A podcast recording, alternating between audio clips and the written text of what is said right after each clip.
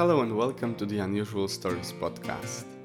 I am your host, Wojciech Salski, and in these episodes I will share my writing as well as thoughts on different topics that come to me as I put a pen onto a page each day.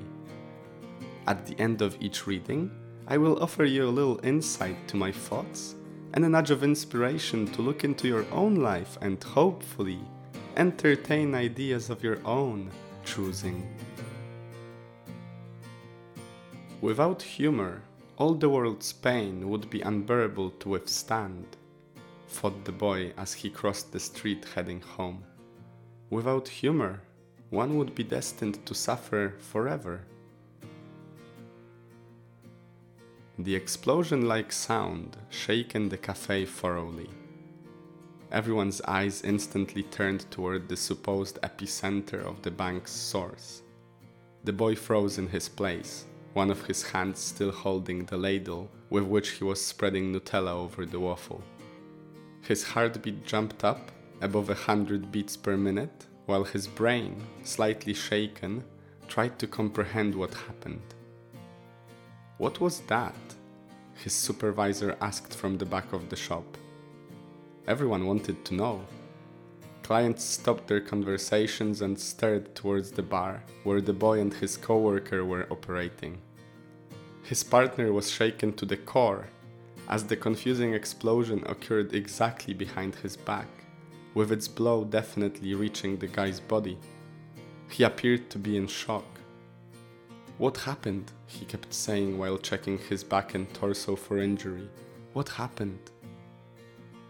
The boy's mind took a few seconds to reset and understand the situation as the boggled echo of the surprising bang rang inside his ears. He looked in the direction, noticed what his friend was doing, and realized what took place. It must have been the Coke, he declared rather loudly. A frozen bottle of Coke must have exploded. His coworker was dumbfounded. Obviously, there was no injury on his body, as the only debris which reached his back was solidified liquid. But with the shock still working its black magic on the guy, he struggled to regain his calm. He looked at the boy, tried to smile, and asked if he could go to the toilet and sort himself out. Of course, bro, the answer arrived. Take your time, it's okay. While the other left, the boy tried to address the problem. Frozen and slowly melting chunks of coke were splashed across the bar with some spread as far as the wall next to the customers' seats. Noticing that, the boy had to make sure the customers were fine in the first place. He addressed the public while picking up the broom from the bar's corner.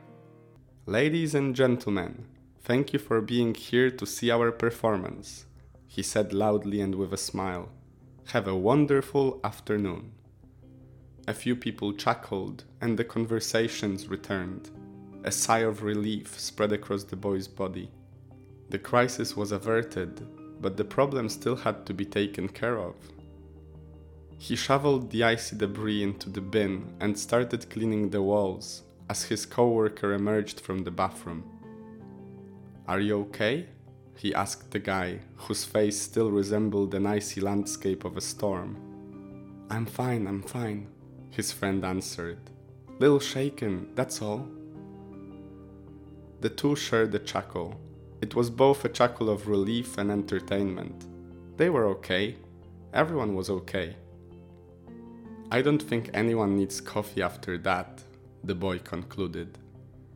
On the way home, the boy reflected on the situation which he had a doubtful pleasure of experiencing.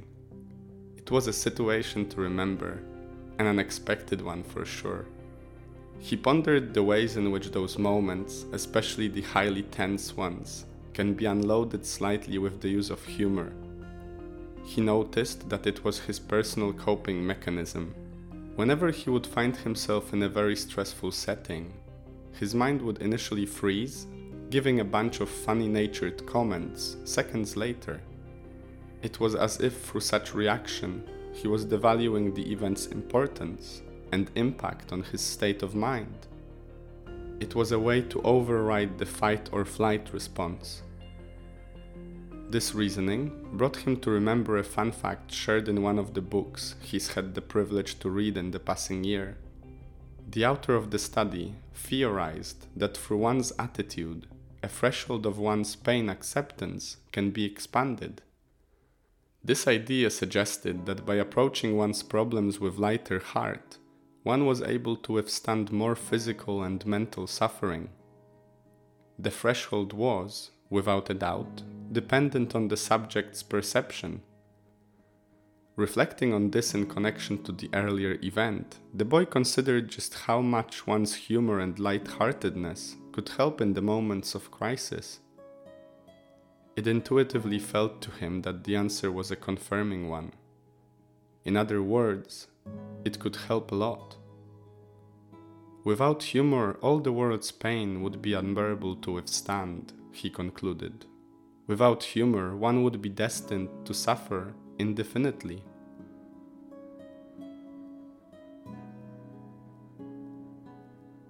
Thank you for listening to my story. This week, I wanted to touch on this subject that I've uh, I've gotten to experience a while back, but it's actually quite a pervasive feeling that um, from time to time emer- emerges. I think it has a lot to do with my attitude and uh, my coping mechanism. And of course, we are all different, so you know, take it with a pinch of salt and don't beat yourself up or try to assume my attitude just because, you know, you feel like that's something worth it. Your biggest strengths, after all, are the unique skills and abilities and attitudes you have. So, whether or not they're fitting for you and whether or not they're working for you, you're the one to decide.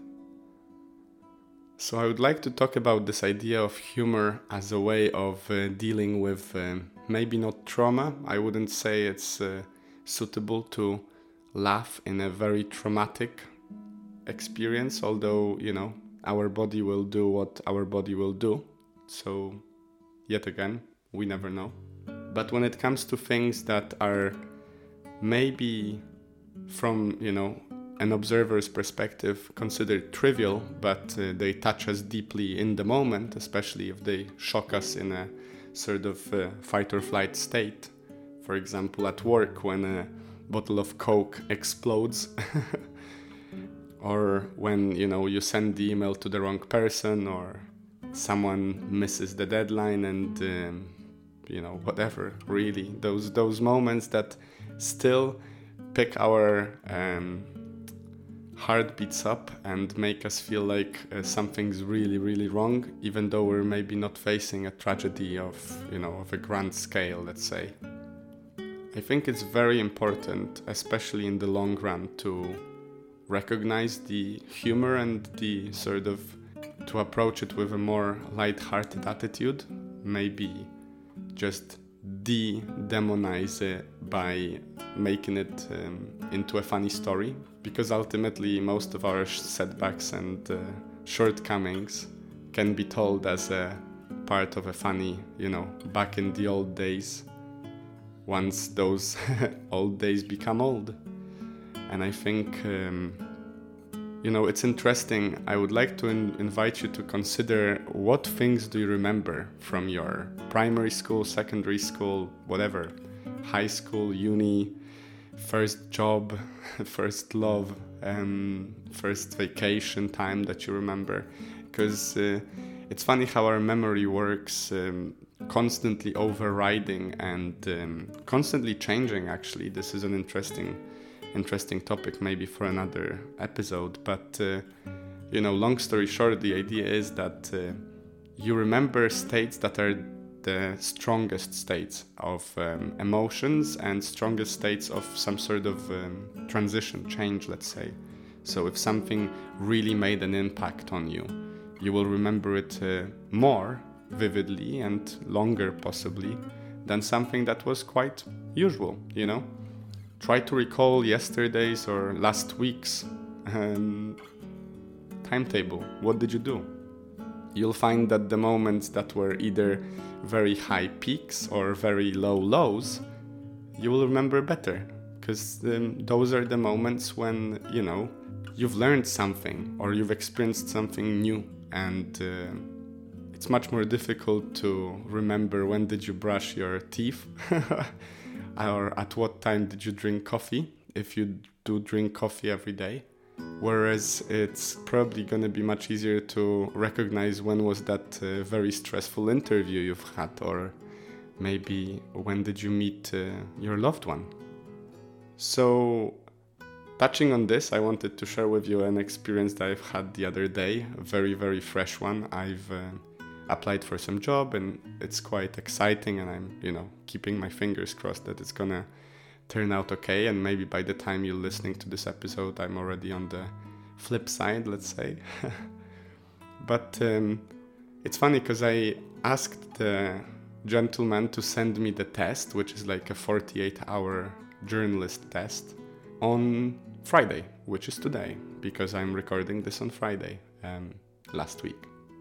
And um, you know imagine my surprise and i've literally checked on my fitbit how did my heartbeat uh, accelerated when i've realized that they've sent me that test a day earlier. So all in all it came out okay. If anything maybe it even came out even better. So i'm actually quite grateful for the universe's chance um, if you believe so, in a fate or, or luck. But uh, it was quite a surprise, you know. Imagine, you, you can imagine how I've uh, felt when um, the sound of an arriving email came, and uh, I did not expect that test to start, and suddenly it's like, oh my god, I have 48 hours from now, let's go.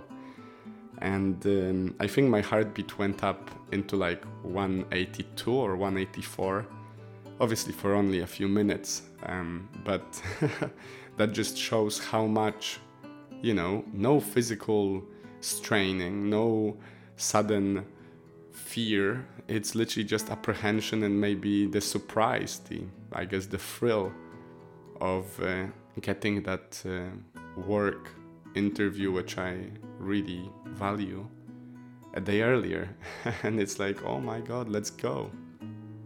And it's easy for me to laugh at it now, you know, two days later, with it submitted and actually being quite uh, happy about it.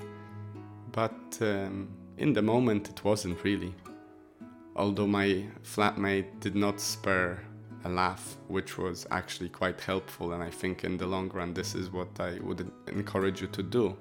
Whenever you're in a situation or you know you're seeing someone experience something that is rather overwhelming, obviously not to laugh at someone's misery, but if it's something that, you know, in its essence isn't life threatening or a major trauma, maybe a little bit of lightheartedness could um, help. Of course, not to laugh at them, rather with them, but uh, it can definitely unload a little bit of, um, you know, the stress and the overwhelm which we can carry in those moments.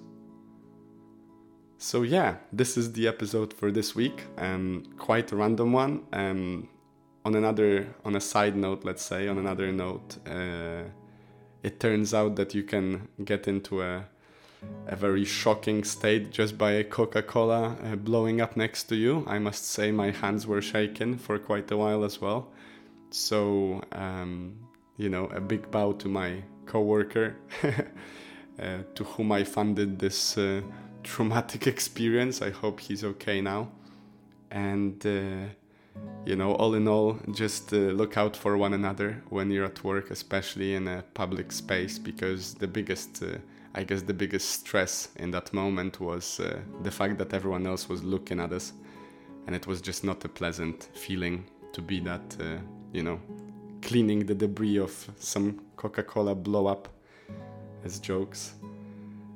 Um, but yeah, other than that, I encourage you to find more lightheartedness and more humor in your daily strivings and uh, don't be afraid to laugh at yourself and at your mistakes, um, as silly as they can be, because it actually shows, you know, the sort of uh, distance um, of oneself and uh, create this uh, feeling of just being okay, even if not everything is okay. You know, a little bit of humor never hurt nobody. So, yeah, let's just laugh a bit more. And um, I wish you a great week. Stay happy. This actually works here. Stay healthy. And I'll see you next time.